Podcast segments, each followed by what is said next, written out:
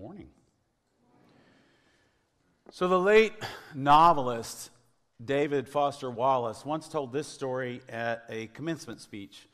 he said, quote, There are these two young fish swimming along, and they happen to meet an older fish swimming the other way who nods at them and says, Morning, boys, how's the water? And the two young fish swim on for a bit, and then eventually one of them looks over at the other and goes, What the heck is water?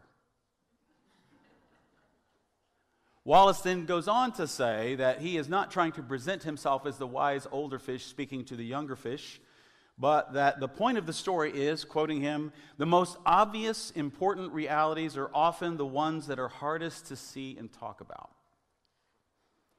The most obvious, important realities are often the ones that are hardest to see and talk about. Now, in my experience, one of the realities that we can't always see and don't like to talk about in the good old US of A is the impact our culture has upon us. Even as we say we intend to follow Jesus, the water of culture is always around us, always impacting us, sustaining us in some way, but we are unaware of it. Sometimes we think we don't have culture, we do. It impacts the way we live our lives in the world, the way we live with one another as sisters and brothers in Christ. And right now, I don't know, over the past five decades or more, the impact of culture upon the church and upon individual would be followers of Jesus has been largely negative, destructive, and unchristian. The churches to whom uh, 1 Peter is writing need to hear these things that are difficult. Our culture worships the idols of power, violence, and fear. And these idols have seduced the church as well. These churches that Peter is writing to are in their own culture, in their own time, their own place. And that culture is influenced and impacted on a large scale by the Roman Empire, its authority, and its values. And these early followers of Jesus are swimming in it. For the past three weeks, we have been exploring Peter's instructions to his readers, people from several communities of faith that are scattered throughout Asia Minor, modern day Turkey. Peter has used the ancient Roman house code to encourage his readers to live within cultural expectations and rules and to subvert those rules and that culture when it conflicts with following Jesus. But the subversion Peter calls for is all done in imitation of Christ, in imitation of Christ's way of life, and in imitation of Christ's death. The first verse of our passage, Peter lists five exhortations. And that verse in Greek only has nine words. With these nine words, Peter is calling upon the church to create its own culture. Peter is calling upon the church to create its own culture. Chapter 3, verse 8. Finally, all of you be like minded, be sympathetic, love one another, be compassionate and humble. So now we hear that Peter is no longer relying on those Roman house codes, that is, only speaking to select groups of people within each household. Now he addresses everyone, all of you. Verse 8 is all about the community of faith and how they are to behave with one another. In what has gone before, Peter has given instructions on how to relate to unbelievers within one's, within one's own household. now his instructions are about how we relate to one another as believers in the community of faith. In one short verse, he gives five exhortations and he piles them on top of one another. Together, these exhortations create a picture of a healthy Christian community. Every, every translation I checked lists these five words as imperative statements. They tell us what to do. But they are participles. That is, they are not commands, they are, they are verbs turned into uh, adjectives. They are descriptors of the kind of people we are to become. They're not commands. And why does that matter? It matters because transformation Becoming fully formed disciples of Jesus Christ is not about what we do or don't do, it's about who we become. Transformation, becoming fully formed disciples of Jesus, is not about what we do or don't do, it's about who we become, who we are becoming. And while it is true that we must strive to do these things. It is perhaps truer to say that we must become the kind of people who do these things habitually, as if by second nature or first nature. The first one, be like minded. Doesn't mean we all have to agree on everything. It means that in the things that matter most for people who come together under the name of Christ, we are like minded. We are in harmony with one another on the things that matter most. The New Revised Standard Version translates it, have unity of spirit. The English Standard Version renders it, have unity of mind. So, first on the list is our call to be of one mind. This is, this is what the Apostle Paul speaks of over in Philippians chapter 1. For several verses prior to this part, Paul is wrestling with whether or not his time is up. If his imprisonment is going to end in his death, or if he's going to survive and continue to live for the sake of the churches that he oversees. And he seems, by the time he gets to this verse I'm going to read for you, he seems to get to the place that, no, I'm, I'm pretty convinced I'm going to stick around for the sake of the churches. He writes this in verses 27 and 28.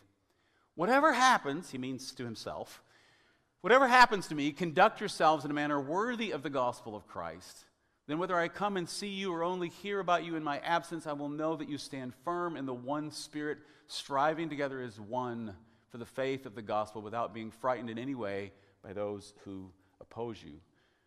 The most important thing, Paul says, no matter what happens to him, the most important thing is that they conduct themselves in a manner worthy of the good news of Jesus Christ. Then Paul defines this life lived in a manner worthy of the gospel as unity as standing firm in one spirit, as striving together as one. Jesus' high priestly prayer in John 17 says the same thing. My prayer is not for them alone, the original disciples. I pray also for those who will believe in me through their message. That's us. That all of them may be one. Father, just as you are in me and I am in you, may they also be in us, so that the world may believe that you have sent me so that they may be brought to complete unity. Then the world will know that you sent me and I have loved them even as you have loved me. It's not merely that our unity gives credence to our message, it does. But it's not merely that our unity gives credence to our message, our unity is the message. Our unity in Christ as the church, as the people of God, is the message. Our like mindedness in the things that matter most proclaims and demonstrates that God has come to us in the flesh in the person of Jesus and that God loves us. Be like minded. Second, Peter instructs us to be sympathetic. As I was working on this sermon, I was reminded of something that uh, Brene Brown had talked about in her book, Atlas of the Heart. She's not a big fan of sympathy. She sees sympathy as what she calls, quote, the near enemy of empathy.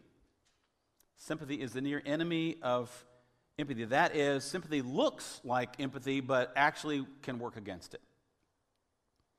Empathy is drawing near to someone to either feel what they feel or to understand their perspective and their emotions.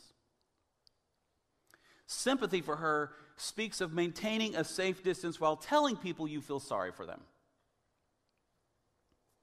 It's a showing of pity, but not much more than that. Now, if, if, if sympathy were the only word in this verse, then I would say there's some truth to this, but it's not the only word. Peter piles on four more words on top of it to flesh it all out. These words, these five words, are to be taken as a whole. So sympathy can be a good thing, a starting place. The word sympathy, both in Greek and uh, in English, means more literally to suffer or feel pain with someone. Let's keep going to see where Peter is uh, leading us. Be like minded, be sympathetic. Third, love one another. More literally, love as brothers. The Greek word there is Philadelphus, from which we get Philadelphia, the city of brotherly love. We are to love one another as brothers and sisters in Christ. We are family. Want to talk about family values? Let's talk about family values in the body of Christ. Those are the ones Jesus cares about. We might want to ask yes, it's good to love our sisters and brothers in Christ. I'm not denying that, but what about the people outside of the church? What about the people that don't know Jesus? Aren't we supposed to love them too? Of course we are. This is what it means to love our neighbors as we love ourselves. But Peter isn't focusing on them in this letter that he's written to him. He's teaching them, he's focusing on them and us who need to become better in these things so that we can uh, better reach out to our neighbors. If we grow in these five things, we will be able to love our neighbors better. And one of the most practical and accessible, it's accessible to everyone. One of the most practical and accessible ways to love those who are suffering in, or in pain is to listen to them. To listen to them. David Augsburger, professor of pastoral care and counseling at Fuller Theological Seminary, says this about listening to others. He says, Being heard is so close to being loved that for the average person, they are almost indistinguishable. Being heard is so close to being loved that for the average person, they are almost indistinguishable. This is why we launched our ECC care team last year. We do not believe in suffering or grieving alone. We believe, as Peter instructs, that we are to be sympathetic toward one another in the body of Christ, the church, and we are to love one another deeply. I'm so thankful for our care team members, the training they undergo, the commitment they have to the ministry, and the intentionality with which they care for those in need. My, my prayer, my hope, is that it, with each season, we'll add a few more members to that care team. And as always, if you find yourself in need of that kind of caring and presence and a listening ear from a care team member, please do not hesitate to let us know. You can reach out to us at ecclife.net slash care. But any of us can do this with people in pain, care team member or not. Any of us can do this with brothers and sisters in Christ and with people outside of these walls. We don't have to have all the answers. We never will. We only must listen and love and offer prayer and care to those who are in need. Be like minded, be sympathetic, love one another, and now, fourth, be compassionate. This is a strange word in the Greek. So strange that I want to show it to you and I want to pronounce it to you, and you'll see what I mean. Eusplachnos. Politely and most literally, strong intestines is what it means. Less politely, it means strong or good bowels, which doesn't sound compassionate at all. but this is the way people in that day and age, in that culture, this is the way they thought of compassion. It comes from our gut, it's intense. Sometimes we love other people by simply choosing to do the loving thing, even if we don't always feel it. We know this is the loving thing to do. But this is different. This is feeling it from the gut. This is a robust emotional response to someone in need. This is the word that Matthew used to describe Jesus when he was going from village to village preaching and teaching and healing every disease and sickness. Matthew 9:36 we are told when he Jesus saw the crowds he had compassion on them. Same word. Because they are harassed and helpless like sheep without a shepherd. Jesus was moved with compassion from the gut. You know, so often I think that, maybe I should speak for myself, but I, I think others could agree. I think that we have uh, fallen into this, this idea that Jesus was very stoic. Like he didn't show hardly any emotion at all. We have this picture of him, blessed are the meek, for they shall inherit the earth. I don't want to say, really? The God of the universe has come to us in the flesh.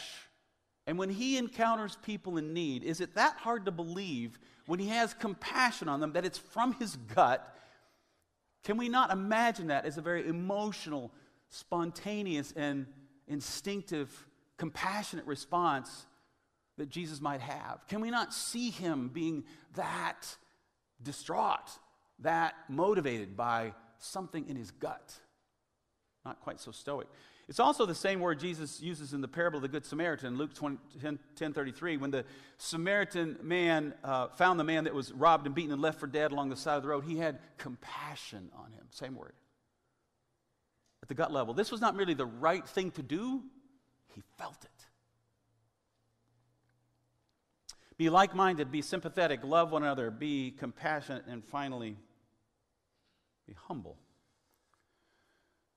Be humble.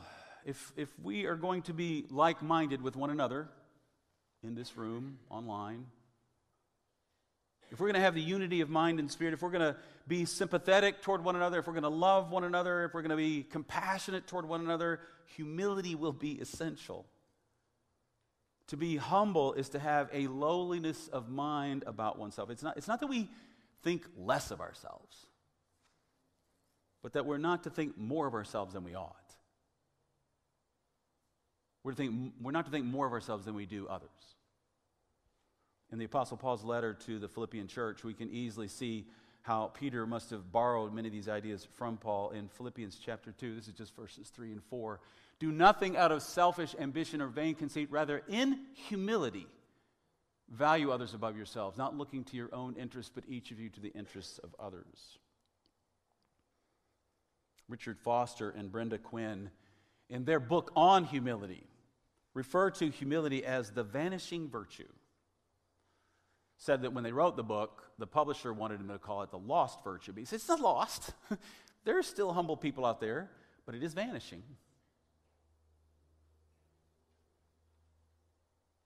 There may be pockets where this is not the case, but being humble is not really seen as a virtue by the culture at large. When asked in an interview how we learn to be humble, Richard Foster said that we learn it indirectly. That is, we become humble by serving other people. We become humble by serving other people. You've already heard us mention it earlier in the service, but a part of what it means to support the mission and ministry of ECC is not only to pray for us, not only to give financially, but to join us, to partner with us to serve alongside us in the various ministry opportunities we had. We had a tremendous show of people, a group of people show up to serve our children and families and a part of ECC and a part of our community during Summer XP this past week. And we need that kind of service, that kind of energy, that kind of partnership in every area of ministry. As we seek to strengthen and deepen the newer ministries and the ones we've had going on for a long time, as we seek to renew and transform our ECC culture. An important part of that is going to be that we become a place where we all contribute, where we all partner with the ministry and mission, where we all serve. That's not only important for our mission and ministry here at ECC, it's important for our own spiritual formation. As we contribute as we partner, partner together in the ministry and mission, as we serve, the mission is transformed, and so are we. We become more humble in our relationships with God, in our relationships with the community we serve, in our relationships with one another. Humility was not a virtue in first century Rome, it was seen as a weakness. To be humble was to be a loser. And to be sure, while humility, humility is still honored to some degree in our culture, more often it is brushed aside today as, as weak, at worst, irrelevant at best. Humble people don't get things done. Humble people aren't seen as important. Humble people don't get elected. Jesus, Paul, and Peter, and the whole biblical witness want us to know that humility matters. And we get there in part by serving others. Jesus tells us in Matthew 20 that whoever wants to be great must serve others. Be like minded, be sympathetic, love one another, be compassionate, be humble. And then Peter shifts the focus outward to society in verse 9. All of that was one verse. Now he shifts. Verse 9. Do not repay evil with evil or insult with insult. On the contrary, repay evil with blessing, because to this you were called so that you may inherit a blessing. What blessing? Are we going to hear it? I don't know, but I don't want to miss it, whatever it is. There's something fundamental, there's something foundational about this act of blessing those who curse us, loving our enemies, and praying for those who persecute us, as Jesus says in Matthew 5, turning the other cheek. The Apostle Paul agrees in Romans chapter 12, verses 14 to 21.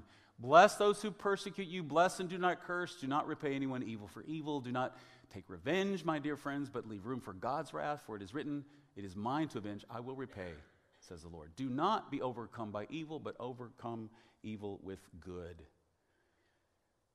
If we can grow in what it means to be a community of Jesus followers who are like minded, sympathetic, loving compassionate and humble toward one another, we will better be able to repay evil with blessing out in the world. Peter then reinforces this by quoting from Psalm 34. For whoever would love life and see good days must keep their tongue from evil and their lips from deceitful speech. They must turn from evil and do good. They must seek peace and pursue it. For the eyes of the Lord are on the righteous, and his ears are attentive to their prayer. But the face of the Lord is against those who do evil. If we want a good life, we do these things. We speak good of others, not evil.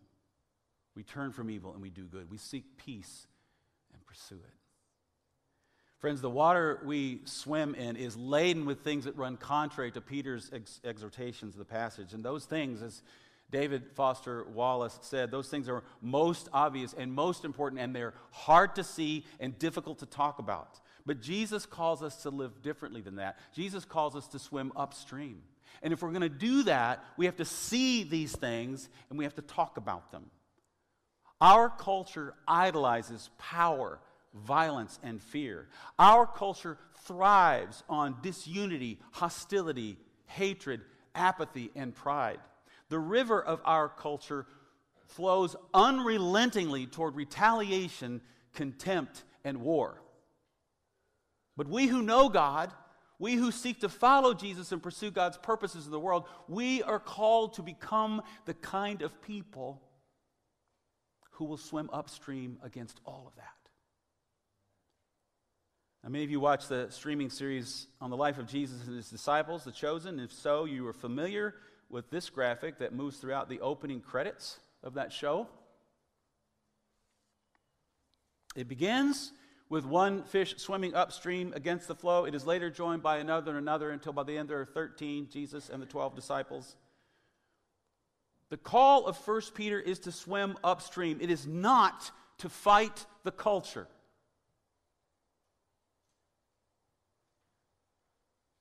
It is not to fight the culture, but to become a community of people who live by a different worldview and walk in a different way in the world. It has become a people, a community who demonstrate the life, uh, what life looks like in the kingdom of God. And that is how God will use us to change the culture and to win people to faith and to bring people into the kingdom. We do this by trusting in Christ, by contemplating our own journey with Christ, by listening to God's Spirit, repenting of our sin, and turning and going in a new direction. If you've been here for a while, you know that we have three values, three touchstones at ECC welcome, transformation, and presence. Transformation. And by that we mean that we are both transformed and ever transforming more and more into the image of Christ. Christ in us as individuals and Christ in us as a community. The temptation is to come to worship to listen to a sermon, to take a few notes, and to think that if we've heard it, if we've understood it, if we made a few notes, if we've studied it, we've done it. But the work is not done until and unless what we have taken into our heads and put into our notebooks begins to transform our lives and our hearts and our relationships with God and with others. And so, to that end, we are going to be more intentional about introducing and engaging spiritual practices in worship. So this morning, uh, Kate Cogswell, our director of women's ministry and spiritual formation, is going to lead us in a spiritual practice as our collective response to God's word this morning. So, Kate, I'll invite you to come on up.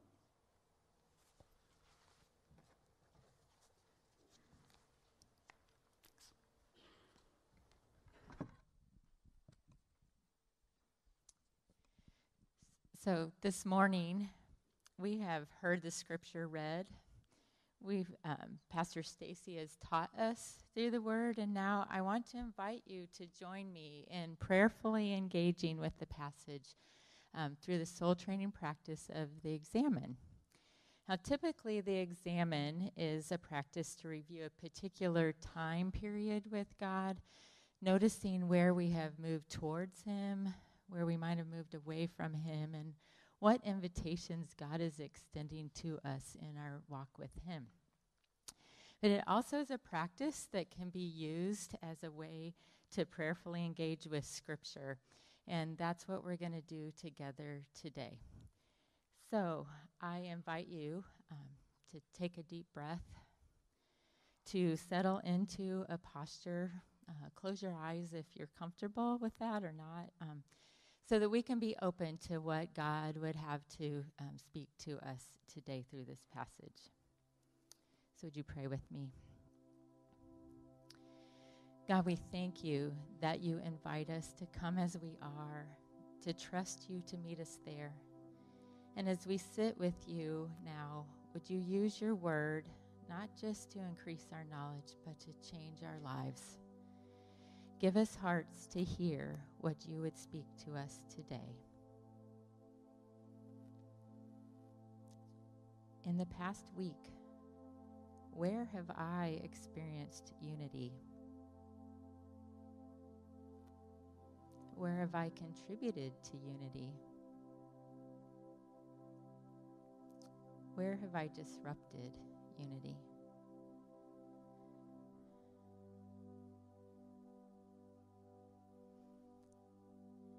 In the past week, where have I experienced sympathy? Where have I journeyed alongside someone? Where did I turn the other way instead of entering in with empathy?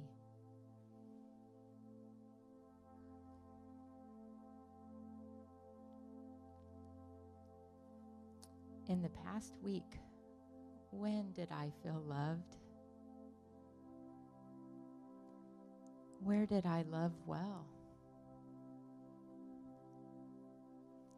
Where did I miss an opportunity to show your love?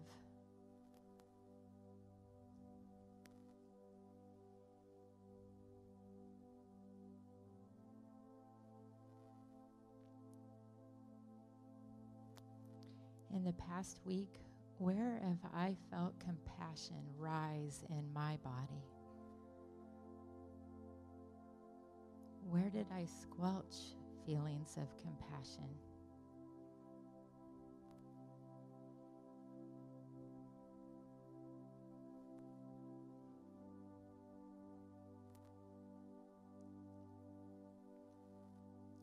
In the past week, where have I thought too much of myself? Where have I thought too little of who God created me to be? Where, God, are you inviting me to serve, to move more toward humility?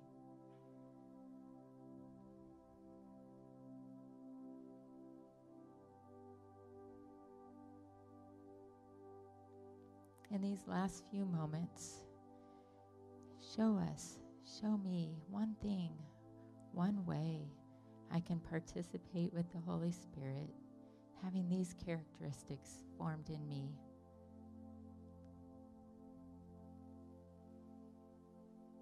God, would you continue to transform us by your love and help us to be ever transforming into Christ's image in us as individuals and as a community.